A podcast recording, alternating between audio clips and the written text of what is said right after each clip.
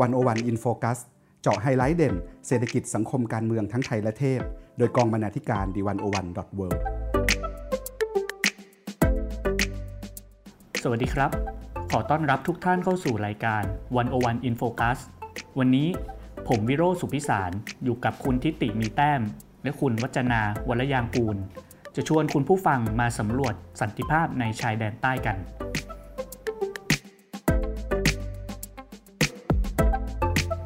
เมื่อวันที่ 5 พฤศจิกายนที่ผ่านมา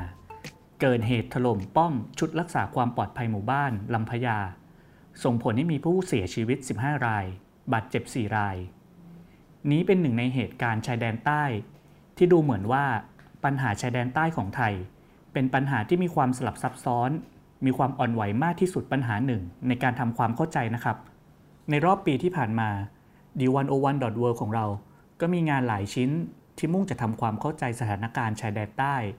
กระบวนการสันติภาพ รวมไปถึงวัฒนธรรมของชายแดนใต้นะครับ จากบทความของ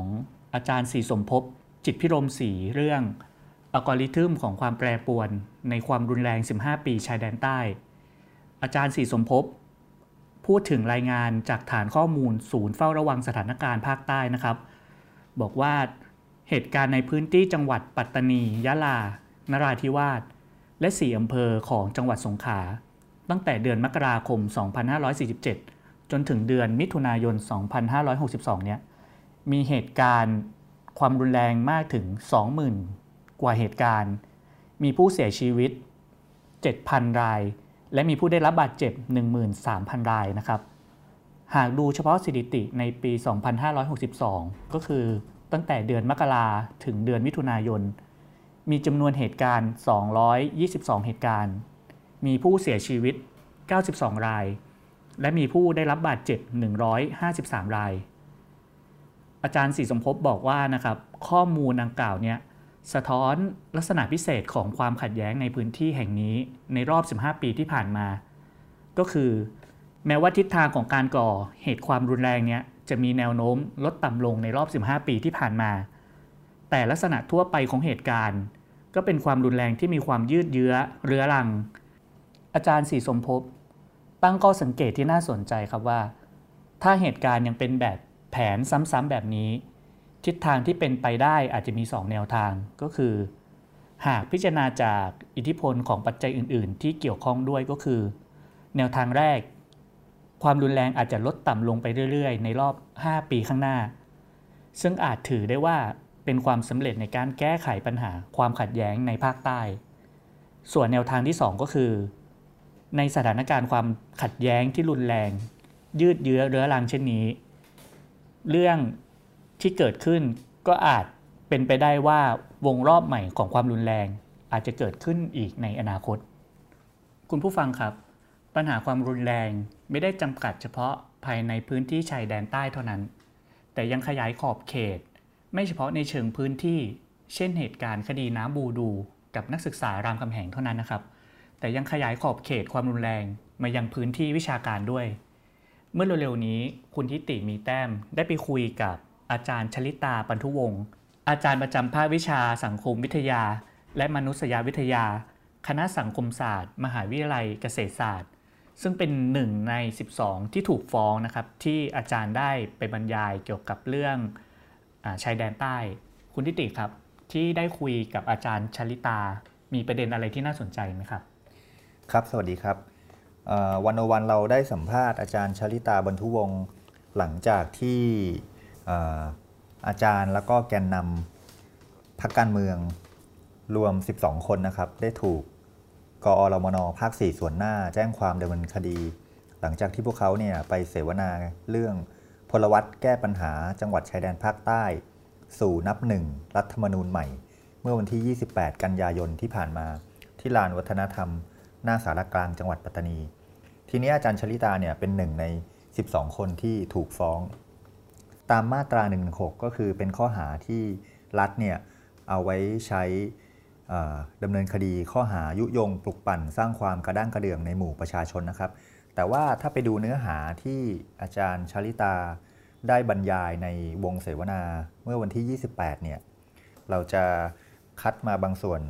เล่าให้คุณผู้ฟังฟังนะครับว่าเนื้อหาเนี่ยมันสร้างความกระด้างกระเดื่องในหมู่ประชาชนจริงไหมนะครับ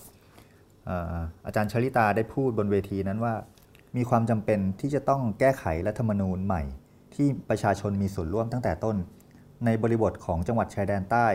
คิดว่าเราสามารถใช้เวทีรัฐธรรมนูญมาถกเถียงถึงใจกลางของปัญหาสถานการณ์ความไม่สงบ ที่ผ่านมามีงานวิชาการหลายชิ้นที่บอกว่าปัญหาจังหวัดชายแดนใต้ที่จริงแล้วเป็นปัญหาเรื่องอำนาจอธิปไตยของรัฐไทยในแบบปัจจุบัน ที่ไม่สามารถเผชิญกับความแตกต่างหลากหลาย ทางศาสนาและชาติพันธุ์ได้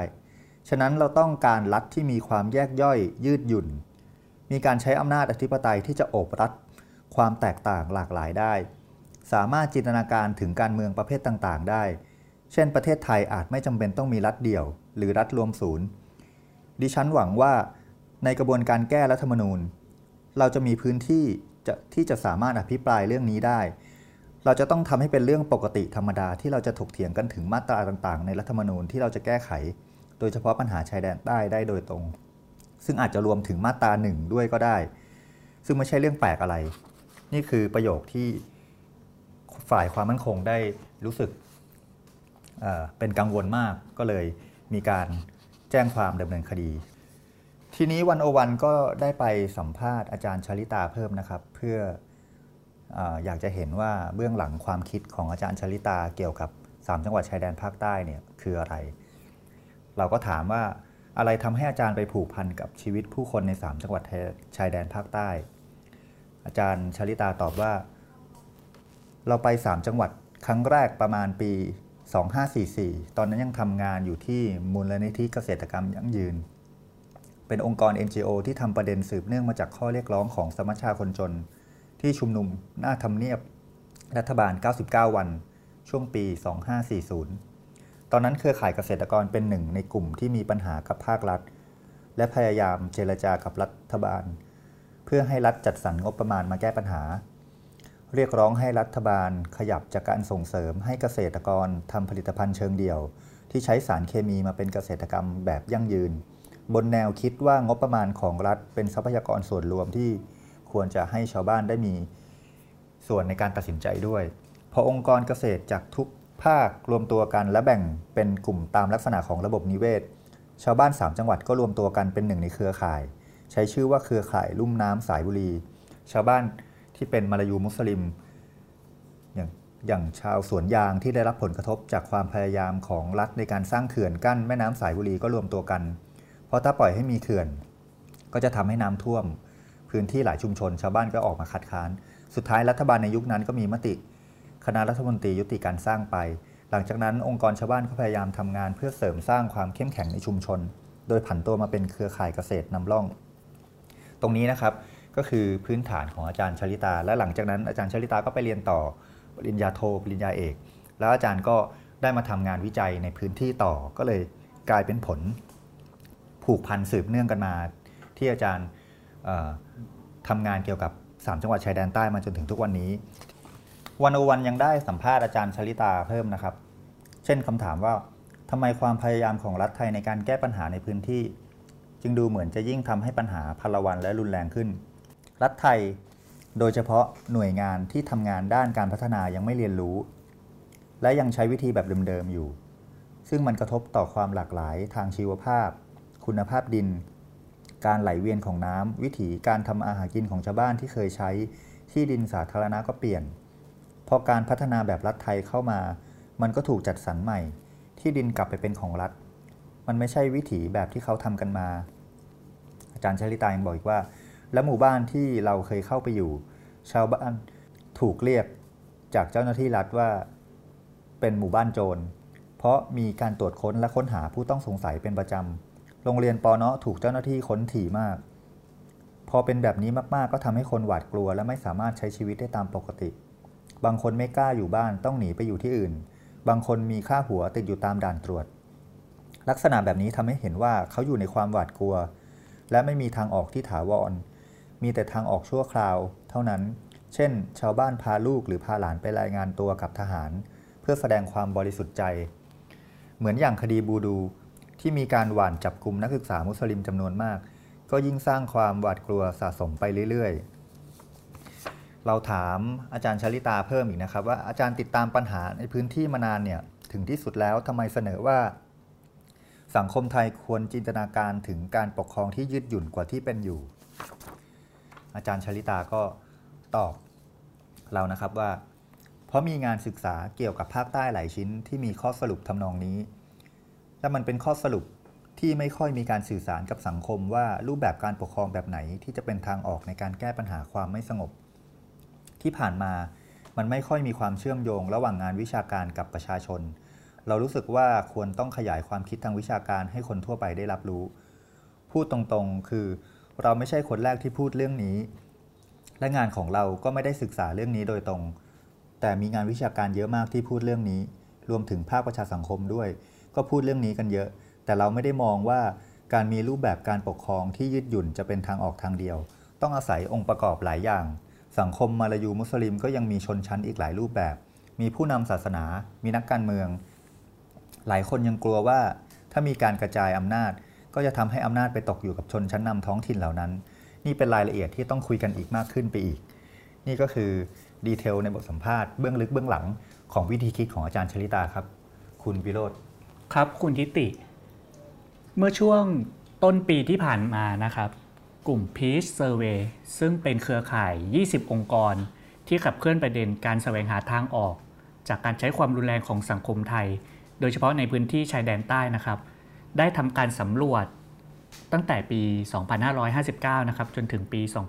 2511 ซึ่งเป็นการสำรวจความคิดเห็นของประชาชนในจังหวัดปัตตานี ยะลา นราธิวาส และ 4 อำเภอในสงขลา นะครับ ได้แก่จนะ นาทวี เทพา สบ้าย้อย รวมทั้งหมด 6,321 คนครับ ประเด็นที่ทาง Peace Survey ทำการสำรวจ ก็มีทั้งทัศนคติต่อสภาพความเป็นอยู่ในพื้นที่ สาเหตุของปัญหาความขัดแย้งที่เกิดขึ้น ความพยายามในการแก้ปัญหาด้วยกระบวนการสันติภาพ และหนึ่งในประเด็นสำคัญในการทำการสำรวจนะครับ ก็คือข้อเสนอแนะต่อแนวทางการแก้ปัญหาในอนาคต คุณทิตินะครับได้เก็บความ7ข้อเสนอของภาคประชาชนสู่ปัญหาชายแดนใต้ที่ทาง Peace Survey สำรวจมานะครับ คุณทิติครับ ข้อเสนอที่ทาง Peace Survey ทำการสำรวจมาครับเป็นอย่างไรบ้างครับ ครับ ข้อเสนอของ Peace Survey น่าสนใจนะครับ แล้วก็เป็นข้อเสนอที่ไม่ค่อยถูกพูดถึงในแวดวงสื่อมวลชนสักเท่าไหร่ ก็เลยทำให้ไม่เห็นเเสียงสะท้อนมาจากพื้นที่ว่าเอาเข้าจริงแล้วเนี่ยพื้นที่ 3 จังหวัดชายแดนใต้ต้องการอะไร เพราะว่าในพื้นที่สื่อมวลชนส่วนใหญ่ก็จะมีแต่ข่าวเหตุการณ์ความรุนแรงนะครับ ในภาพใหญ่ของการสำรวจของพีซเซอร์เวเนี่ยมีรายงานระบุว่า มีประชาชนถึง 42.6%รู้สึกว่าสถานการณ์ยังเหมือนเดิม และอีก 21.7%ที่รู้สึกว่าสถานการณ์แย่ลง ส่วนอีก 25.6%รู้สึกว่าสถานการณ์ดีขึ้น แต่ว่าเปอร์เซ็นต์แบบนี้อาจจะไม่เห็นอะไร เราจะสรุปข้อเสนอทั้ง 7 ข้อที่อาจจะเป็นกุญแจไขไปสู่สันติภาพได้นะครับ พวกเขาเนี่ยมาจาก 20 องค์กรเครือข่าย แล้วก็มารวมตัวกันในนามพิสเวซึ่งมีทั้งภาควิชาการ ภาคประชาสังคมนะครับ ข้อเสนอที่1ครับเขาบอกว่ายกระดับการพูดคุยสันติภาพ ให้เป็นแกนกลางในการแก้ไขความขัดแย้งทางการเมือง ข้อที่ 2 เร่งปกป้องพลเรือนจากความรุนแรงและการละเมิดสิทธิ์ ข้อที่ 3 ทบทวนประสิทธิผลการแก้ปัญหายาเสพติด และเร่ง ตั้งกลไกพิสูจน์ข้อเท็จจริงเหตุรุนแรง ข้อที่ 4 ตรวจสอบประสิทธิภาพการใช้งบประมาณรัฐ ด้านการพัฒนาในพื้นที่ ข้อที่ 5 ออกแบบระบบการศึกษาที่มีคุณภาพและสะท้อนวิถีอัตลักษณ์วัฒนธรรม ข้อที่ 6 กระจายอำนาจมากขึ้นด้วยโครงสร้างการปกครองที่มีลักษณะเฉพาะของพื้นที่ และข้อที่ 7 ข้อสุดท้ายนะครับ เปิดพื้นที่ให้คนได้ถกเถียง ในเรื่องอ่อนไหวทางการเมือง โดยไม่ถูกคุกคามจากทุกฝ่าย อันนี้ก็อาจจะทำให้เห็นข้อเสนอในมุมมองเชิงสันติภาพที่เชื่อมโยงกับสิ่งที่อาจารย์ชลิตาได้พูดไว้ตั้งแต่เมื่อกี้นะครับว่าข้อเสนอของอาจารย์ก็มีความรู้สึกว่าอยากให้คนในพื้นที่ได้มีส่วนร่วมในการแสวงหาทางออกจากความขัดแย้งร่วมกัน มันก็ตรงกับข้อเสนอที่ 7 ของ Peace Survey ที่บอกว่าเปิดพื้นที่ให้คนได้ถกเถียงเรื่องอ่อนไหวทางการเมือง โดยไม่ถูกคุกคามจากทุกฝ่าย แต่ว่าในข้อเท็จจริงก็คือ การอภิปรายของอตัวแทนพรรคการเมืองฝ่ายค้านรวมถึงนักวิชาการอย่างอาจารย์ชลิตาก็ถูกฝ่ายความมั่นคงฟ้องร้องไปแล้วด้วยครับคุณวิโรจน์ครับคุณผู้ฟังครับจากข้อเสนอของกลุ่ม Peace Survey รวมไปถึงข้อเสนอของอาจารย์ชันติตานะครับ หากเรามามองภาพใหญ่เรื่องสันติภาพในชายแดนใต้นะครับ ซึ่งดูเหมือนว่ามันยังไม่บรรจบกันสักทีอย่างงานเสวนาเรื่องสันติภาพจังหวัดชายแดนใต้ โอกาสการขยายตัวของความรุนแรงและบทบาทของคนนอก ซึ่งคุณวัจนาได้ไปเก็บความจากงานสัมมนาครั้งนี้มาครับ มันมีประเด็นอะไรที่น่าสนใจจากงานนี้ไหมครับ ค่ะ สวัสดีค่ะ ก็จากงานเสวนาที่ได้เก็บเป็นรายงานมานะคะ เมื่อเดือนสิงหาคมที่ผ่านมาซึ่งมีการจัดงาน ก็งานนี้เป็นการพูดถึงการแก้ปัญหาจังหวัดชายแดนใต้ด้วยกระบวนการสันติภาพเป็นหลักนะคะ สิ่งที่น่าสนใจก็คือมีอาจารย์ พัทธิรานาอุไรรัตน์ค่ะ เป็นอาจารย์สถาบันสิทธิมนุษยชน และสันติศึกษา ที่มหาวิทยาลัยมหิดลนะคะ บนเวทีก็ได้นำเสนองานวิจัยที่อาจารย์ไปศึกษามาในหัวข้อ บทบาทนานาชาติกับกระบวนการสันติภาพชายแดนใต้ และบางมุมมองต่อภาพอนาคต ซึ่งเป็นการตอบคำถาม เรื่องการดำเนินการกระบวนการสันติภาพนะคะ โดยเฉพาะในบทบาทขององค์กรระหว่างประเทศ ในฐานะคนนอก ว่าควรมีบทบาทแค่ไหนในการแก้ปัญหานี้ เมื่อรัฐบาลไทยพยายามแสดงออกเสมอมาค่ะว่า ปัญหาชายแดนใต้เป็นปัญหาภายในไม่ต้องการให้เกิดการแทรกแซงจากภายนอกนะคะ โดยงานวิจัยของอาจารย์พัทธิรานะคะ ตั้งประเด็นว่า สังคมไทยและรัฐไทยควรมองท่าทีขององค์กรระหว่างประเทศเหล่านี้อย่างไร เพื่อเป็นประโยชน์ในการขับเคลื่อนขบวนการสันติภาพนะคะ โดยอาจารย์ได้เก็บข้อมูลจากการพูดคุยสัมภาษณ์กับ ข้าราชการระดับสูงนะคะ แล้วก็มีคนในกระบวนการพูดคุย ฝ่ายขบวนการ องค์กรนานาชาติ ภาคประชาสังคม และนักการเมืองค่ะ ที่น่าสนใจก็คือว่าอาจารย์พัทธิราพบว่า แม้ว่าเวลาจะผ่านมาถึง 15 ปีแล้ว แต่ว่าเจ้าหน้าที่รัฐไทยซึ่งเป็นข้าราชการระดับสูง ที่ทำงานในคณะพูดคุยสันติภาพนะคะ เปิดเผยกับอาจารย์ว่าทางคณะทำงานเอง ก็ไม่ได้มีความรู้เรื่องกระบวนการพูดคุยมากนัก โดยทางข้าราชการระดับสูงให้ให้สัมภาษณ์อาจารย์ว่า การขาดแคลนความรู้ในเรื่องกระบวนการพูดคุยสันติภาพของฝ่ายไทยเอง ไม่มีใครรู้เรื่องกระบวนการสันติภาพ กระบวนการพูดคุยสันติภาพมาก่อน หลักสูตรการศึกษาเองก็ไม่มี ตอนนี้ก็รู้บ้าง แต่ยังถือว่าน้อยอยู่ในส่วนของคณะทำงาน ความเห็นนี้นะคะก็ไม่แตกต่างกับที่ฝ่ายความมั่นคงบอกว่าในการเรียนการสอนของทหารนะคะ ก็ได้เรียนรู้เรื่อง การรักษาสันติภาพ แต่ไม่รู้เรื่องการพูดคุยสันติภาพที่จะมาใช้ในการแก้ปัญหาว่าว่าจะทำยังไงนะคะ เช่นเดียวกับกระทรวงการต่างประเทศเองก็ยอมรับว่าไม่มีความรู้เรื่องนี้ แล้วก็ไม่รู้ด้วยว่าจะทำว่าจะทำงานยังไงค่ะ อีกส่วนหนึ่งที่น่าสนใจในงานวิจัยของอาจารย์พัทิรานะคะ ก็คือบทบาทของนานาชาติที่จะเข้ามามีส่วนร่วมในในการเป็นผู้อำนวยความสะดวกในการพูดคุยค่ะ ราะที่ผ่านมาก็มีหลายหลายฝ่ายนะคะ คาดหวังว่าจะให้รัฐบาลมาเลเซียเป็นผู้ที่เข้ามารับหน้าที่นี้ค่ะ โดยมีผู้ให้ความเห็นกับอาจารย์พัทิราว่า ประเทศมาเลเซียโดยรัฐบาลมาเลเซียนะคะควรจะเป็นผู้เข้ามาอำนวยความสะดวกในการพูดคุย เพราะว่ามีมิติความเกี่ยวข้อง ในเชิงศาสนาและชาติพันธุ์ค่ะ โดยมีฝ่ายขบวนการได้พูดคุยกับอาจารย์พัทิราบอกว่า มาเลเซียมีความเหมาะสมที่สุด ถ้าเทียบกับประเทศอินโดนีเซีย หรือสิงคโปร์ เพราะสองประเทศหลังมีความสัมพันธ์ทางอำนาจระหว่างรัฐกับรัฐ แต่มาเลเซียยังมีลูกหลานชาวปัตตานีในรัฐบาล และในโครงสร้างของมาเลเซีย และผู้ใหญ่เคยเล่าว่ามาเลเซียมีการสาบานในรัฐสภากันว่า ปัญหาสามจังหวัดชายแดนใต้เป็นสิ่งวายิบคือเป็นสิ่งจำเป็น ที่มาเลเซียต้องช่วยพี่น้องใน 3 จังหวัดค่ะ แต่ก็มีสื่อในมาเลเซียที่สะท้อนว่า แท้จริงแล้วทางมาเลเซียไม่ได้ให้ความสำคัญกับปัญหาจังหวัดชายแดนใต้ในระดับแรกนะคะ ซึ่งแตกต่างกับมุมมองของฝ่ายขบวนการที่อยู่ในพื้นที่ 3 จังหวัดค่ะ ครับคุณผู้ฟังครับ บทความ 15 ปีไฟใต้ เมื่อพิราบทบทวนเส้นทางสันติภาพ เป็นบทความที่คุณทิติชวนพวกเราตั้งคำถามรวมไปถึงทบทวนเหตุการณ์ ความรุนแรงตลอด 15 ปีที่ผ่านมาของชายแดนใต้ รวมไปถึง ทบทวนกระบวนการสันติภาพณชายแดนใต้นะครับ ว่าประสบความสำเร็จล้มเหลวอย่างไร จากบทความนี้ สาระสำคัญที่คุณทิติอยากจะบอกพวกเราคืออะไรครับ ครับคุณวิโรธบทความ 15 ปีไฟใต้เมื่อพิราบทบทวนเส้นทางสันติภาพเนี่ยเเกิดจากวงเสวนาของอภาครัฐที่เคยเข้าไปมีส่วนร่วมในกระบวนการสันติภาพ ตั้งแต่ ช่วงต้นปี 40 มาจนถึงปัจจุบันเลยนะครับ แม้ว่าทุกวันนี้จะหยุดชะงักไป แต่ว่าตัวละครสำคัญหลาย ๆ คนที่เคยเข้าไปมีส่วนร่วมเนี่ยได้สะท้อนให้เราฟังไว้อย่างน่าสนใจ ซึ่งผมจะขอยกตัวอย่างสองคนที่เป็นเอ่อเจ้าหน้าที่รัฐอยู่ในฝ่ายความมั่นคงระดับสูงนะครับ อย่างเช่น สมเกียรติบุญชู อดีตรองเลขาธิการสภาความมั่นคงแห่งชาติ หรือสอมชเนี่ย จั่วหัวไว้ว่า ให้มองคนที่ต่อสู้เป็นเพื่อนร่วมชาติ จากที่ฝ่ายรัฐไทยกับขบวนการติดอาวุธต่อสู้กันมายาวนานคำถามคืออะไรคือจุดเริ่มต้นของการเลือกหันหน้ามาพูดคุยกัน แม้ว่าโดยข้อเท็จจริง ปัจจุบันยังไม่มีฝ่ายไหนวางอาวุธลงอย่างสิ้นเชิง เส้นทางการพูดคุยสันติภาพที่ผ่านมา หลายคนคงเป็นห่วงและท้อใจ กับปัญหาภาคใต้ว่าแก้ยากและซับซ้อน แต่โดยส่วนตัวของคุณสมเกียรติเนี่ย เชื่อว่ายังแก้ได้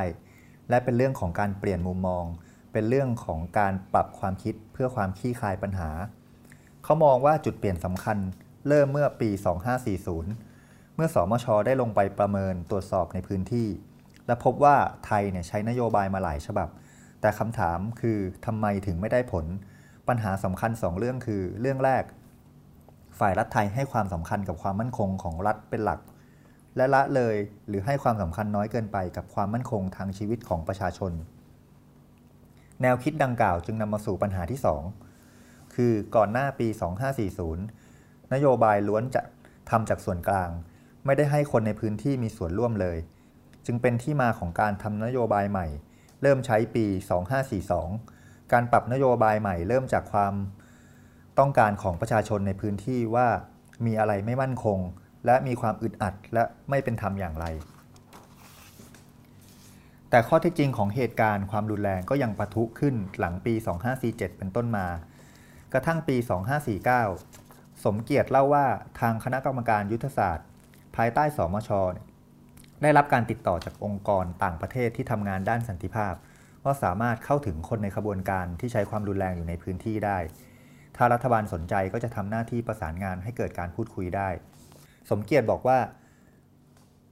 มีข้อแม้ว่าให้รับรู้กันในวงจำกัด เพราะมีความละเอียดอ่อน เป็นเรื่องที่คนส่วนใหญ่อาจจะยังไม่เห็นด้วย หลังจากที่ฝ่ายนโยบายได้ปรึกษาหารือกัน ทั้งเลขาธิการสภาความมั่นคงแห่งชาติในขณะนั้น ผู้บัญชาการทหารบกในขณะนั้น ก็เห็นตรงกันว่าควรจะลองทำเราพยายามทบทวนอดีตที่ผ่านมา พบว่าเวลาที่รัฐเจรจากับฝ่ายที่ใช้ความรุนแรง หรือฝ่ายตรงข้ามกับรัฐ หลายครั้ง เราตั้งสมมติฐานว่าพวกเขาเป็นผู้หลงผิด และพยายามหาวิธีการให้ผู้หลงผิดกลับมามอบตัว หรือให้ความร่วมมือกับทางการ โดยมีข้อแลกเปลี่ยนบางอย่างที่ทำให้เกิดความมั่นใจ เช่น โครงการผู้ร่วมพัฒนาชาติไทย แต่เราพบว่าเมื่อเขากลับมาแล้ว เขาก็ยังต้องพบกับปัญหาเงื่อนไขเดิมๆที่เป็นเหตุให้เขาต้องออกไปต่อสู้อยู่ เราจึงมองว่าวิธีการมองคนที่ต่อสู้กับรัฐ เป็นผู้หลงผิดจึงใช้ไม่ได้อีกต่อไป เราไม่สามารถจะวางสถานะของผู้ที่ต่อสู้เป็นแบบเดิมได้ ต้องมองเขาเป็นเพื่อนร่วมชาติ เป็นหุ้นส่วนในการหาทางออกจากความขัดแย้งร่วมกัน วิธีการมองดังกล่าวอย่างน้อยก็สร้างความรู้สึกไว้วางใจต่อกันได้ อันนี้คือทัศนะของสมเกียรติบุญชู อดีตรองเลขาธิการสภาความมั่นคงแห่งชาตินะครับ อันนี้คือเป็นราชการ แต่ในขณะที่มุมมอง ของอีกคนหนึ่งที่น่าสนใจมากครับ คุณวิโรธก็คือมุมมองของพลเอก อุดมชัยธรรมสาโรธเขาเคยเป็นอดีตแม่ทัพภาค 4 ก็คือมีบทบาท อยู่ในพื้นที่ 3 จังหวัดชายแดนภาคใต้โดยตรงนะครับ อนาคตของการพูดคุยสันติสุขเนี่ยเป็นอย่างไรพลเอกอุดมชัยธรรมสาโรธเคยเป็นหนึ่งในแกนนำตัวแทนของฝ่ายรัฐไทยที่ไปเจรจากับฝ่าย ผู้ก่อการหรือผู้ใช้ความรุนแรงในพื้นที่หรือขบวนการ BIN ด้วยตัวเองด้วยนะครับ ตั้งแต่คอสชรัฐประหารมาเมื่อเดือนพฤษภาคม 2557 รัฐบาลทหารได้สารต่อการพูดคุยเพื่อสันติภาพต่อจากรัฐบาลยิ่งลักษณ์แค่เปลี่ยนชื่อจากพูดคุยสันติภาพมาเป็นพูดคุยเพื่อสันติสุข อดีตแม่ทัพภาค 4 ก็ถูกแต่งตั้งให้เป็นหัวหน้าคณะพูดคุยนะครับ เพียงไม่กี่เดือน เขาบอกว่า ในอดีตผมผ่านสงครามพรรคคอมมิวนิสต์แห่งประเทศไทยมา มันไม่ใช่ด้วยกำลังอาวุธที่ยุติสงครามได้ แต่เป็นสันติวิธีน่าสนใจมากครับนี่คือทัศนะของทหารที่จับอาวุธเคยต่อสู้มาในอดีตพลเอกอุดมชัยเนี่ยยังบอกอีกว่า ในฐานะนายทหารที่เติบโตมาในพื้นที่ชายแดนใต้ เขามองว่าความรุนแรงเป็นเพียงด้านหน้าที่แสดงออกถึงการประท้วงรัฐ แต่อะไรที่อยู่เบื้องหลัง อาจเป็นเรื่องของเจ้าของบ้านที่อยู่ในบ้านตัวเองแล้วอึดอัด เราต้องศึกษาเข้าไปในลากลึกว่านอกจากเรื่องการใช้อาวุธแล้วมีเรื่องอะไรพลเอกอุดมชัยพูดว่า พวกเราหลีกเลี่ยงที่จะพูดคำว่าโอโตนามีกัน ผมว่านี่เป็นประเด็นที่เราต้องหาทางออก มันเป็นเรื่องยากที่จะชี้แจงให้กับคนที่ไม่ได้อยู่ในปัญหานี้เข้าใจ โดยเฉพาะคนที่เข้ามาบริหารบ้านเมือง ในระดับกำหนดนโยบาย ว่ามันไม่ใช่ปัญหาแค่เรื่องการใช้ความรุนแรง แต่เป็นปัญหาโครงสร้างเชิงวัฒนธรรม ผมเคยพูดสมัยผมเป็นแม่ทัพ ผู้ที่ต่อสู้กับเราเขาไม่ใช่อาชญากรโดยสันดาน อาชญากรรมมันเกิดจากความคิดความเชื่อของเขา ดังนั้นวิธีการแก้ปัญหามันไม่ใช่เรื่องของกฎหมายอย่างเดียว เราคงไม่สุดโต่ง ต้องคุยกับคนที่คุมกำลัง และอีกหลายส่วนที่ไม่ถืออาวุธทั้งนอกและในประเทศ และประชาชน เราต้องหาทางออกให้ได้ว่า ในบรรดาคนเหล่านี้ใครจะดำเนินการอย่างไร นี่เป็นประเด็นใหญ่ที่สังคมควรจะรู้ว่าพี่น้องใน 3 จังหวัดชายแดนใต้ จริง ๆ แล้วเขาต้องการอะไร เขาอาจจะบอกว่าเขาอยากแยกเป็นเอกราช แต่เรายังไม่ได้ฟังเลยว่าเขาอยากปกครองกันอย่างไร มีลักษณะอย่างไรในรัฐนั้น เพราะฉะนั้นสิ่งที่ผมต้องการไปทำคือไปรับฟังมาแล้ววิเคราะห์นี่คือจุดยืนของผม อดีตแม่ทัพภาค 4 ยังบอกต่อนะครับว่า ถ้าเรามองเรื่องนี้เป็นเรื่องการเมือง การเมืองในทัศนะผม เป็นเรื่องระหว่างผู้ปกครองกับผู้ถูกปกครอง ซึ่งผู้ถูกปกครองใน 3 จังหวัดชายแดนใต้ เขาอึดอัดเขาไม่อยากอยู่กับเรา การดำเนินงานของเขาก็เป็นการเคลื่อนไหวในลักษณะการเมืองที่มีองค์กรนำมีแนวร่วม มีมวลชน และมีกองกำลังเข้ามาเกี่ยวข้อง ปัจจุบันมันถึงเวลาที่เราจะต้องพูดคุยกัน บทพิสูจน์ที่ชัดมากที่สุดคือความทุกข์ยากของประชาชน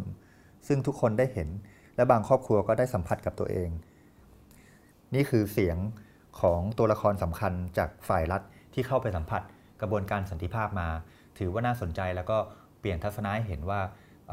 ทำไมเจ้าหน้าที่รัฐ ที่เคยเป็นฝ่ายความมั่นคง พูดเรื่องละเอียดอ่อนได้ แต่ที่ผ่านมาประชาชนหรือนักวิชาการถ้าพูดเรื่องนี้ แล้วอาจจะเซนซิทีฟกับฝ่ายความมั่นคง อันนี้ก็เป็นคำถามใหญ่ ให้พวกเราช่วยกันคิดต่อไปนะครับ คุณวิโรธครับคุณทิติหนึ่ง ภาคส่วนที่มีบทบาทในการเข้าไปพูดคุยสันติภาพกับฝ่ายเห็นต่างจากรัฐก็คือ ภาควิชาการนะครับ อาจารย์มาร์กตามไทยนะเขาก็เป็นหนึ่งในนักวิชาการนะครับที่มีส่วนร่วมในการร่างนโยบายความมั่นคงแห่งชาติ และอาจารย์ก็ยังเป็นผู้มีบทบาทโดยตรงนะครับในการพูดคุยสันติภาพกับคนเห็นต่างจากรัฐนะครับ คุณทิติก็ได้ไปคุยลึกๆ ยาวๆ กับอาจารย์มาร์กตามไทยนะครับว่าอะไรที่อาจารย์เห็นที่เป็น ปัญหาที่ซ่อนอยู่ใต้พรมสังคมไทยเกี่ยวกับปัญหาชายแดนใต้ครับ ครับ บทสัมภาษณ์จากกรุงเทพถึงชายแดนใต้เนี่ย One-O-One คุยกับอาจารย์มาร์กตามไทย ใน quote คำพูดคือ เมื่อรัฐไทยเป็นพ่อแม่ที่ห้ามลูกฝัน อาจารย์มาร์กตามไทยคิดอย่างไร เราคุยกับอาจารย์มาร์กตามไทย อาจารย์บอกว่า เมื่อรัฐไทยบอกว่าห้ามฝัน ห้ามอยาก เหมือนพ่อแม่ ห้ามอยากได้จักรยาน พอกดดันมากก็เกิดปฏิกิริยาขัดแย้ง จะหาเงินมาซื้อดีๆ ก็ไม่ยอมอีก กลายเป็นว่าต้องไปขโมย ผมสังเกตว่าหลายครั้งความรุนแรงมันมาจากการที่รัฐห้ามนั่นห้ามนี่มากเกินไป มันก็เลยไม่มีทางออกที่สงบ สิ่งที่ท้าทายประเทศไทย ในทัศนะของอาจารย์มาร์กคือจะทำยังไงให้คุณค่าในการให้ความสำคัญกับคนมันฟื้นขึ้นมา ไม่ใช่ฟื้นธรรมดา แต่อยากให้ฟื้นโดยไม่ต้องนองเลือดกัน เพราะหลายประเทศมันนองเลือดมาก่อนถึงจะฟื้น เราก็เห็นตัวอย่างเยอะในประวัติศาสตร์ นี่เป็นโจทย์ของสังคมไทยคำถามต่อมาคืออะไรคือสิ่งที่ซ่อนอยู่ใต้พรมสังคมไทยทำไมฉากหลังของเมืองแห่งรอยยิ้ม คือเลือดที่นองแผ่นดินมาอย่างยาวนาน โดยเฉพาะในพื้นที่ชายแดนภาคใต้ ยาวนานมาอย่างสม่ำเสมอ ตั้งแต่กรุงเทพถึง 3 จังหวัดชายแดนภาคใต้ อาจารย์มาร์กบอกอย่างนี้นะครับ ภาพที่รัฐไทยวาดไว้มันไม่ใช่ภาพที่พูดออกมาชัดๆ เพื่อให้มาถกกันได้ รัฐไทยไม่บอกว่าภาพที่อยู่ในใจนั้นคืออะไร จะเป็นเพราะไม่รู้ไม่มีความสามารถที่จะสื่อสาร หรือสื่อได้แต่ไม่อยากบอก เพราะถ้าบอกไปเดี๋ยวจะถูกเถียง แล้วจะแพ้ ไม่รู้จะปกป้องยังไง ความคิดนี้ก็เลยไม่ถูกพูดออกมาให้ชัด คนที่ไม่เห็นด้วยกับรัฐบาลส่วนหนึ่งที่อยากจะเขียนด่าก็ยังไม่กล้า เพราะเดี๋ยวจะมีผลย้อนกลับมากระทบครอบครัว ถูกเชิญไปปรับทัศนคติทำมาหากินไม่ได้ ผมว่าคนส่วนใหญ่คิดกันอย่างนี้ บางคนอาจวิเคราะห์เงื่อนไขที่ว่าทุกจริงแต่ยังไม่ถึงขั้นนั้น ยังต้องชั่งข้อดีข้อเสีย แต่ถ้าสู้ด้วยการเลือกตั้ง อันนี้พร้อมแสดงออกเลย เพราะว่าปลอดภัยที่สุด อาจารย์ทิ้งท้ายไว้นี้นะครับว่า สิ่งที่เราต้องการในฐานะมนุษย์คือ ต้องให้โอกาสในการพยายาม หาความฝันนั้นๆของเขามา ไม่ต้องมีคนยกมาให้ก็ได้ แค่ขอให้โอกาส ให้เขาได้พยายามหาเอง นี่คือทัศนะของอาจารย์มาร์กตำไทยที่อยู่ในบทสัมภาษณ์ที่วันวันได้สัมภาษณ์นะครับ คุณผู้ฟังครับ Deep South Watch เป็นหนึ่งองค์กรที่ทำวิจัย และสื่อสารประเด็นเกี่ยวกับความรุนแรงในภาคใต้มาตั้งแต่ปี 2549 นะครับ ซึ่งทางวันโอวันก็ได้คุยกับคุณรอมฎอนปันจอ ซึ่งเป็นพันธรักษ์ของศูนย์ Deep South Watch นี่ครับ จากบทความรอมฎอนปันจอ สมรภูมิใหม่ชายแดนใต้ บทพิสูจน์ผู้แทนราษฎร กับการเมืองแบบใครจะไฟนอลเซ คุณทิติมีแต้มได้ไปคุยกับคุณรอมฎอนปันจอนะครับ พูดถึงอะไรเป็นโจทย์สำคัญที่องค์กรที่ทำงานวิจัยรวมไปถึงสื่อสารประเด็นเกี่ยวกับความรุนแรงภาคใต้นะครับ อะไรคือโจทย์สำคัญที่ Deep South Watch ให้ความสนใจครับ ครับ บทสัมภาษณ์นี้ก็เกิดขึ้นในช่วงหลังเลือกตั้ง เมื่อเดือนมีนาคมที่ผ่านมาไม่นานนะครับ ก็เป็นความสนใจของดีวันโอวันเวิร์ว่าอยากจะทำความเข้าใจสถานการณ์ชายแดนภาคใต้หลังการเลือกตั้งว่ามันจะเป็นอย่างไรต่อไป เราก็เลยตัดสินใจไปสัมภาษณ์ คุณรมดอนปัญจอพันธรักษ์แห่งศูนย์เฝ้าระวังสถานการณ์ภาคใต้หรือว่า Deep South Watch นะครับ ก็ เราตั้งคำถามถึงโจทย์ใหม่ท่ามกลางสมรภูมิที่ฝ่ายความมั่นคง และฝ่ายก่อเหตุ ต่างก็ยังสู้รบกัน แต่ว่าสิทธิ์และเสียงของประชาชนเนี่ยได้มอบให้ผู้แทนราษฎร ที่จะไปนำสันติสุขเข้าไปในพื้นที่ได้อย่างไรบ้าง อะไรคือความท้าทายใหญ่หลวงที่ผู้แทนราษฎร อาจจะไม่สามารถเลี่ยงได้ นี่คือคำถามแล้วก็ทัศนะของคุณรมดอนนะครับ เขาบอกอย่างนี้ครับว่า คุณต้องมองให้เห็นความขัดแย้งนี้ มันเป็นความขัดแย้งระหว่างใครกันแน่ และขัดแย้งกันเรื่องอะไร ถ้าคุณเห็นว่าเขาไม่ได้สู้กับรัฐบาล แต่เขาสู้กับรัฐ แล้วสำหรับรัฐไทยเวลานี้ใครจะเป็นผู้เคาะคนสุดท้าย หรือจะมีไฟนอลเซในกระบวนการตัดสินใจว่า รูปแบบการปกครองของรัฐไทยจะเป็นอย่างไร นี่เป็นคำถามที่คุณรมนนได้แสดงทัศนะไว้อย่างแหลมคมนะครับว่าถึงที่สุดเนี่ย เป็นไปได้ว่าเสียงชี้ขาดเนี่ยไม่ได้อยู่ที่ประชาชนจริง ๆ หรือหรือไม่ครับคุณรมดอนยังพูดอีกนะครับว่า หากมีการเจรจาสันติภาพในนามของรัฐบาล มีการส่งผู้แทนไปเจรจากับกลุ่มกบฏ ความชอบธรรมของผู้แทนรัฐบาลจะมีพอหรือไม่ เพราะท้ายที่สุดแล้วเนี่ยคนที่ตัดสินใจของฝ่ายรัฐไทย อาจไม่ได้เป็นรัฐบาลที่มาจากการเลือกตั้งอยู่ดี หรืออาจไม่ได้ขึ้นอยู่กับมติจากรัฐสภาไทย ที่ผ่านการเลือกตั้งมา แต่อยู่ที่อำนาจที่เหนือกว่านั้น อันนี้คุณรมดอนได้พาเท้าความย้อนกลับไปก่อนที่จะมาสู่กระบวนการสันติภาพนะครับ หลังจากยุคทักษิณนักการเมืองเนี่ยเงียบไปคุณหืออะไรไม่ได้ คุณไม่สามารถยึดกลุ่มทิศทางได้ คณะกรรมการ คณะกรรมาธิการในรัฐสภาได้แค่ศึกษาแนวทางแก้ปัญหาเท่านั้น การตรวจสอบฝ่ายบริหารหรือฝ่ายที่ใช้กำลังก็มีน้อย พูดอย่างสรุปก็คือมันไม่สมดุลคำว่าไม่สมดุลในทัศนะของคุณรมดอน ก็คือความไม่สมดุลของการตรวจสอบอำนาจรัฐ กับภาคประชาสังคม แล้วก็รวมถึงรัฐสภาไทยด้วยนะครับ แต่ว่าหลังการเลือกตั้งเนี่ยในแว่นตาของคุณรมดอนมองว่า ความขัดแย้งที่ยืดเยื้อและรัฐประหารที่ผ่านมา ได้ทอนกำลังให้นักการเมืองมีศักยภาพน้อยมาก ผมไม่ค่อยมั่นใจว่าฝ่ายบริหาร ต่อให้เป็นเพื่อไทยรวมกับอนาคตใหม่ หรือร่วมกับอะไร ความท้าทายของเขามีเยอะมาก ตั้งแต่ในกรุงเทพยันระดับประเทศ แล้วในพื้นที่ชายแดนใต้ คุณต้องเจอกับฝ่ายความมั่นคง แต่ว่าความหวังของคุณรมดอนก็ยังมีอยู่นะครับ คุณรมดอนบอกว่า ถ้าเรามีนักการเมืองที่ทำหน้าที่เชื่อมต่อประสาน รับฟังผู้คนและช่วยสื่อสารไปยังระหว่างคู่ขัดแย้งได้ ก็น่าจะสามารถเปลี่ยนสถานการณ์ได้ ปัญหาของชายแดนใต้มันเป็นปัญหาของผู้คนทั้งประเทศ ที่จะให้ความชอบธรรมในการแก้ปัญหาร่วมกัน ไม่ใช่แค่คนในพื้นที่เท่านั้น และไม่ใช่แค่ความเห็นของรัฐบาลใดรัฐบาลหนึ่ง หรือใครที่มีอำนาจคนใดคนหนึ่ง นี่คือทัศนะของคุณลมดอนปัญจอ ผู้ที่ดูแล Deep South Watch แล้วก็เกาะติดสถานการณ์สามสามจังหวัดชายแดนภาคใต้มาอย่างยาวนานครับ คุณวิโรจน์ครับคุณผู้ฟังครับ รายการ One-O-One In Focus เราคุยกับคุณทิติและคุณวัจนา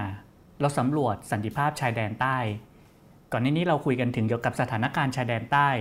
พูดถึงกระบวนการสันติภาพณชายแดนใต้นะครับ อีกหนึ่งในเรื่องสำคัญที่ทางดิวันวันดอทเวเราก็ทำมาอย่างต่อเนื่องนะครับ ก็คือเรื่องชีวิตความเป็นอยู่เรื่องวัฒนธรรมของชายแดนใต้นะครับ เรามีงานหลายชิ้นที่พูดถึงเรื่องนี้นะครับ บทความนับแต่นี้สตรีจะส่งเสียงสำรวจชีวิต ท่ามกลางความรุนแรงของผู้หญิงชายแดนใต้โดยคุณสุภาวรรณคงสุวรรณก็ทำการสำรวจวิถีชีวิตของผู้หญิงที่ชายแดนใต้ครับ อะไรคือสิ่งที่บทความชิ้นนี้เห็นนะครับ ค่ะบทความชิ้นนี้นะคะ คุณสุภาวรรณได้เดินทางไปที่จังหวัดปัตตานีค่ะ เพื่อเข้าร่วมงานรณรงค์ต่อต้านความรุนแรงในผู้หญิงนะคะ โดยประเด็นสำคัญคือเป็นเรื่องความรุนแรงของผู้หญิงในจังหวัดชายแดนใต้ เพราะว่าหลังจาก เหตุการณ์ความไม่สงบเกิดขึ้น ผู้ชายหลายคนในพื้นที่นะคะจำเป็นต้องอยู่กับบ้านเพื่อความปลอดภัย บางครอบครัวก็เสียสามีผู้เป็นเสาหลักของบ้านไปทำให้ผู้หญิงจำนวนมากต้องรับหน้าที่แบกรับภาระครอบครัว ดูแลทั้งเรื่องการเงินและงานบ้านค่ะ จากปัญหานี้นะคะก็เลยทำให้มีหลายโครงการหลายองค์กรที่เข้าไปทำงานเพื่อเสริมสร้างความเข้มแข็งให้ผู้หญิงในพื้นที่ค่ะ โดยปัญหาหนึ่งนะคะ นอกจากเรื่องหน้าที่การงานแล้ว ยังมีเรื่องบทบาทในการเป็นคู่สมรสของผู้หญิงค่ะ โดยเฉพาะผู้หญิงในพื้นที่ จะมีปัญหาหนึ่งที่เรื้อรังอยู่ในสังคมนะคะ ก็คือปัญหาความรุนแรงในครอบครัว เรื่องความรุนแรงในผู้หญิงเป็นเรื่องที่พบเห็นได้มากและง่ายในพื้นที่ชายแดนใต้ค่ะ เพราะว่าเมื่อเกิดเหตุการณ์ความไม่สงบ ผู้หญิงก็จะต้องออกมาทำงานนอกบ้านมากขึ้น การออกมาทำงานนอกบ้านนี้นะคะ นอกจากจะทำให้ผู้หญิงถูกตั้งคำถามว่าออกไปแล้ว จะปฏิบัติตัวดีหรือเปล่า เป็นแม่ที่ดีหรือเป็นมุสลิมที่ดีไหมทำให้หลายครอบครัวเกิดความหึงหวง ว่าผู้หญิงจะออกไปมีกิ๊กหรือว่าทำตัวไม่ดีค่ะ ซึ่งมันเป็นเรื่องความสัมพันธ์ทางอำนาจทางเพศ ที่ติดตามผู้หญิงไปตลอดเวลานะคะ และหลายครั้งที่เกิดความรุนแรงในครอบครัว ผู้หญิงก็มักจะเลือกที่จะเงียบเก็บเงียบไว้กับตัวเองนะคะ เพราะว่าในสังคม อิสลามจะมองเรื่องความรุนแรงเหล่านี้นะคะ ว่าเป็นปัญหาภายในครอบครัว เป็นหน้าที่ที่คู่สมรสต้องประคับประคองครอบครัวให้ดี แม้ว่าพวกเธอจะต้องการเลิกหรือว่าหย่าหนทางนั้นก็ไม่ได้ง่ายนะคะ เพราะว่าตามหลักศาสนา ถ้าผู้ชายเป็นฝ่ายบอกเลิกครบ 3 ครั้ง จึงจะถือว่าเลิกกันได้หย่ากันได้ แต่ว่าผู้หญิงต่อให้พูดว่าอยากจะเลิกหรือหย่าเป็นสักร้อยครั้งก็จะไม่มีผลค่ะ โดยการดำเนินการหย่านะคะ ขั้นตอนก็จะเป็นสิ่งที่ขัดขวางอิสรภาพแล้วก็สิทธิของผู้หญิงโดยไม่น้อยเลยค่ะ เพราะว่าการที่ผู้หญิงจะหย่าได้นั้นต้องมีการปรึกษาผู้นำศาสนา หรือว่าคณะกรรมการอิสลามประจำจังหวัดค่ะ ซึ่งทั้งหมดเป็นเพศชายแล้วก็มักจะเลือกใช้วิธีการไกล่เกลี่ยให้ผู้หญิงกลับไปคืนดีกับสามีมากกว่าที่จะให้หย่านะคะ เพราะเหตุนี้ทำให้ผู้หญิง ที่อยากจะเลือกรักษาสิทธิ์ของตัวเองก็จะไม่ได้รับการสนับสนุน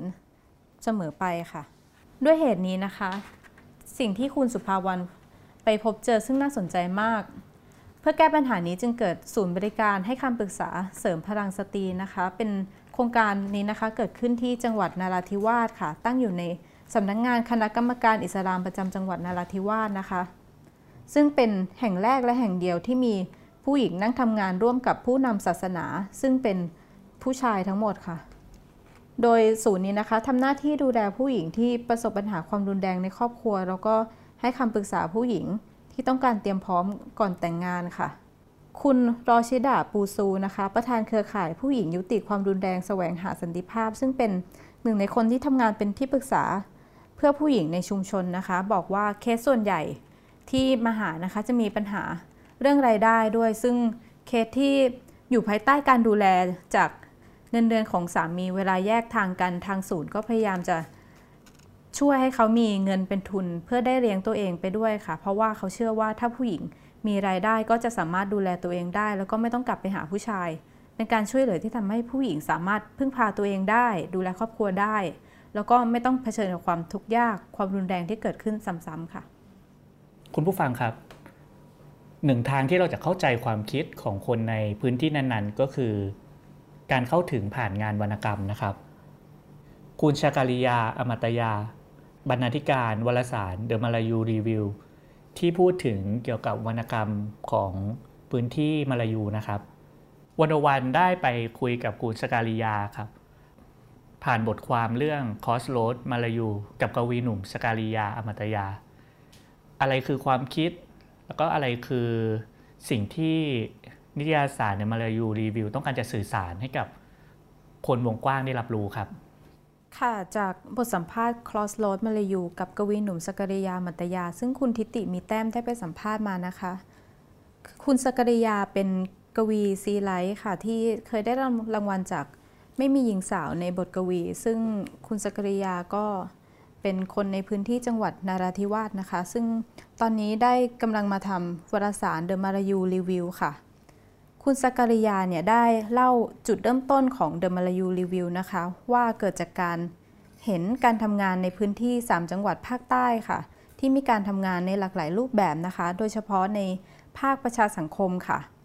เขาก็เลยได้มีการชวนกันมาทำโครงการเกี่ยวกับหนังสือ มีการทำเวิร์กช็อปกับนักศึกษาใน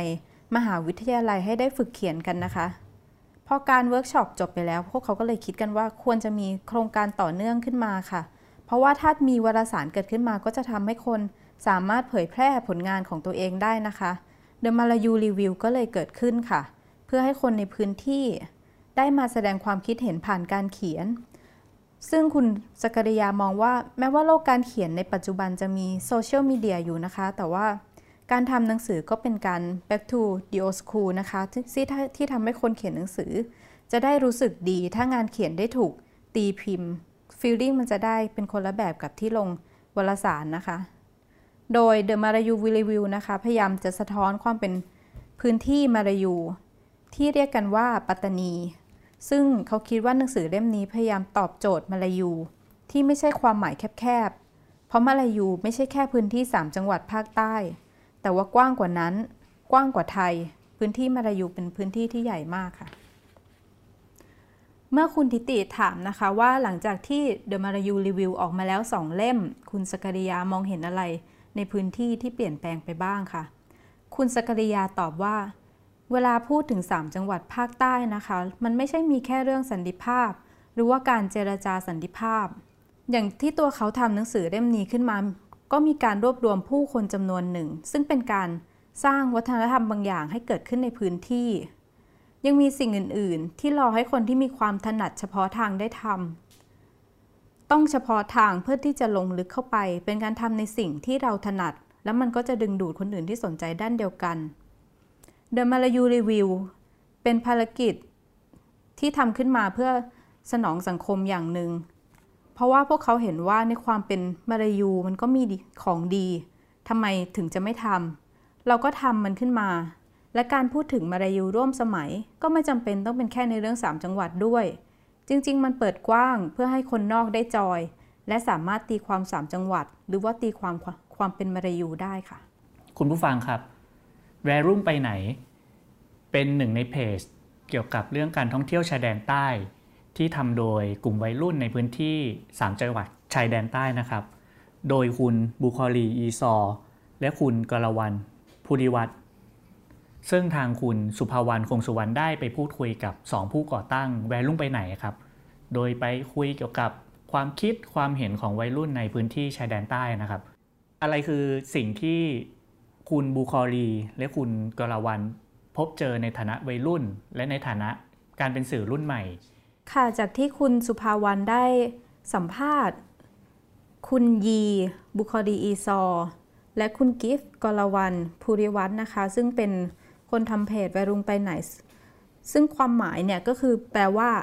วัยรุ่นไปไหนนะคะ เป็นเพจท่องเที่ยวในชายแดนใต้ค่ะ ที่ทำโดยวัยรุ่นในพื้นที่ 3 จังหวัดชายแดนชายแดนใต้นะคะ เพื่อพยายามกระจายเรื่องราวด้านใหม่ ๆ ในพื้นที่ออกไป ผ่านลีลาการเล่าเรื่องราวสนุกๆ รวมถึงภาพแล้วก็วิดีโอสวยๆนะคะ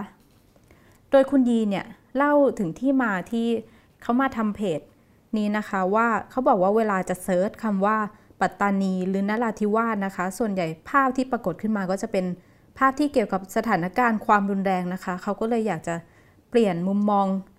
ให้คนที่มองคำว่าปัตตานีและนราธิวาสเข้ามานะคะ ได้มองสิ่งที่ดีๆ มากขึ้น ซึ่งก็ เลยเกิดเป็นเพจท่องเที่ยวอันนี้ขึ้นมานะคะ โดยคุณสุภาวันนะคะ ก็ถามคุณยีว่า การที่คุณยีอาศัยอยู่ในพื้นที่แล้วก็ทำงานอยู่ในพื้นที่นี้นะคะ เหตุการณ์ความรุนแรงหรือความไม่สงบมันมีส่วนในการกระทบความฝันของคุณยีบ้างไหม ซึ่งคุณยีก็บอกว่า เหตุการณ์ที่เกิดขึ้นก็มันกลายเป็นข้อจำกัดบ้างนะคะ เพราะว่าเมื่อพื้นที่นี้เนี่ย มีเหตุการณ์ความไม่สงบ ก็เป็นโจทย์ให้เขาว่า เขาจะสามารถสร้างสรรค์อะไรได้บ้าง อย่างคนที่เป็นศิลปินเขาก็จะบอกว่าศิลปะของเขามาจากเหตุการณ์ความไม่สงบ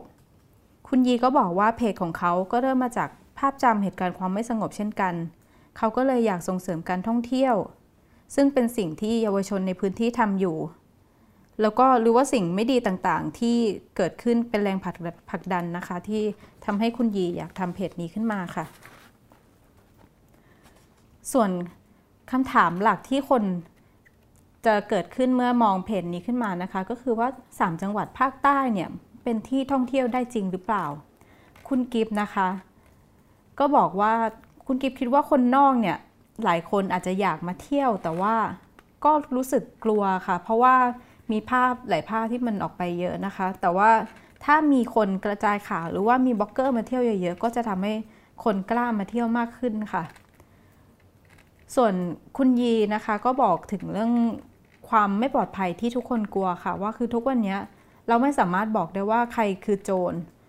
เราไม่ค่อยอยากโฟกัสเท่าไหร่กับสิ่งที่ไม่ดี และไม่อยากทำลายบ้านตัวเองด้วย ถ้าเขาคือคนในบ้านจริง ๆ เขาจะไม่ทำลายบ้านตัวเองนะ ผมว่า ส่วนการนำเสนอภาพชายแดนใต้ในสื่อนะคะ คุณกิฟบอกว่าเวลาออกข่าวเนี่ยสื่อมักจะพาดหัวว่า จังหวัดปัตตานีระเบิด ทั้งๆทที่มันเป็นแค่จุดเล็กๆ ที่เกิดระเบิด แต่ว่าสื่อเนี่ยจะใช้หัวข้อว่า 3 จังหวัดหรือพื้นที่สีแดง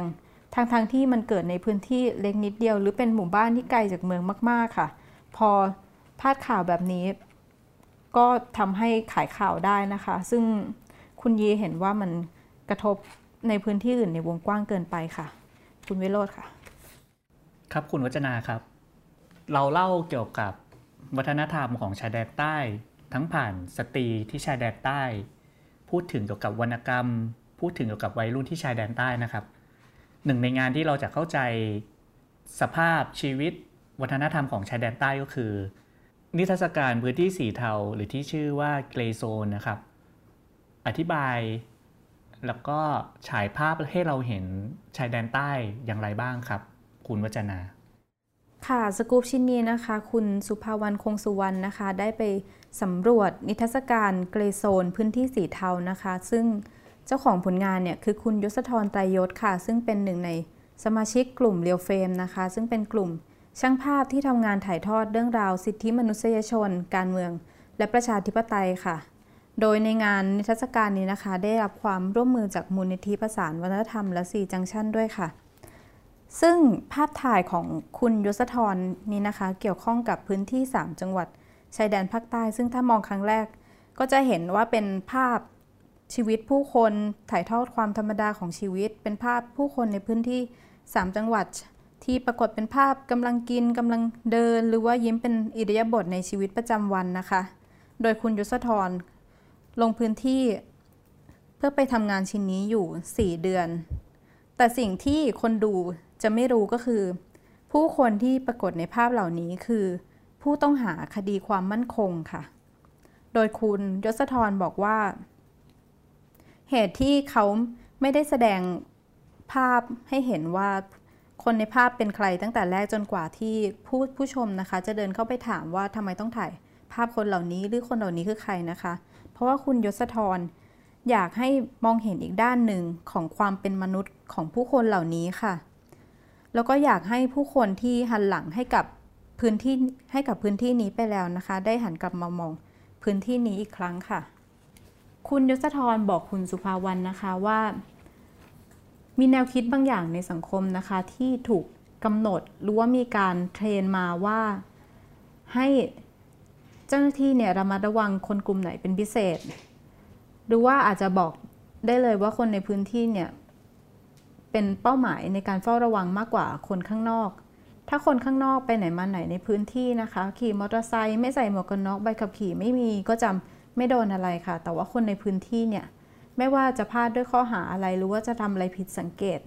หรือว่าถูกตรวจค้นเมื่อไหร่ก็จะมีอะไรบางอย่างตามมาเสมอค่ะ อาจจะเป็นกฎหมายจราจรหรือว่า ข้อหาความมั่นคงที่พร้อมบังคับใช้ค่ะ ประเด็นที่คุณยศธรสนใจก็คือเรื่องกระบวนการยุติธรรมที่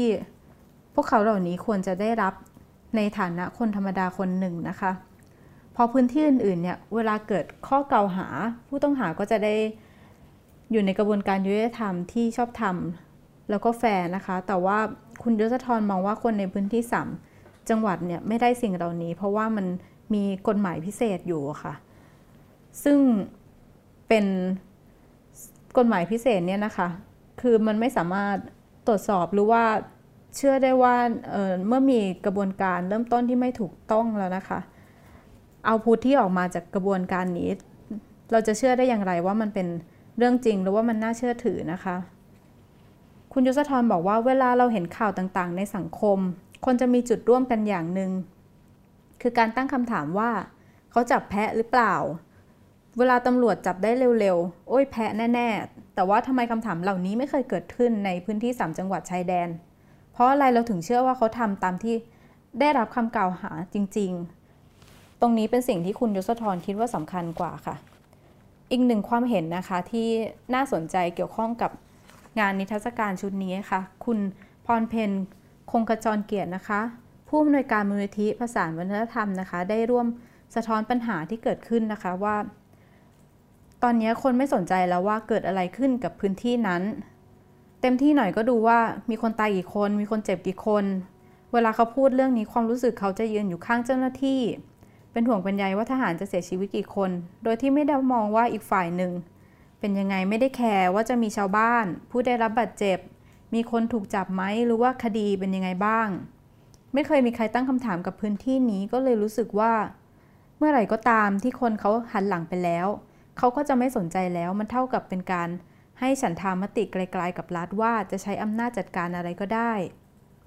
คุณพรเพนบอกอีกว่า สังคมจะดราม่ามากเป็นพิเศษเลยว่ามีทหารตายเท่าไหร่ มีการจัดงานศพใหญ่โต มีการเลื่อนยศ มีการทำพิธีด้วยความเคารพเราไม่ได้คิดว่าเขาสมควรจะเสียชีวิตนะ ไม่ควรมีใครต้องตายกับเรื่องในพื้นที่นี้อยู่แล้ว แค่รู้สึกว่ามันควรให้ความยุติธรรม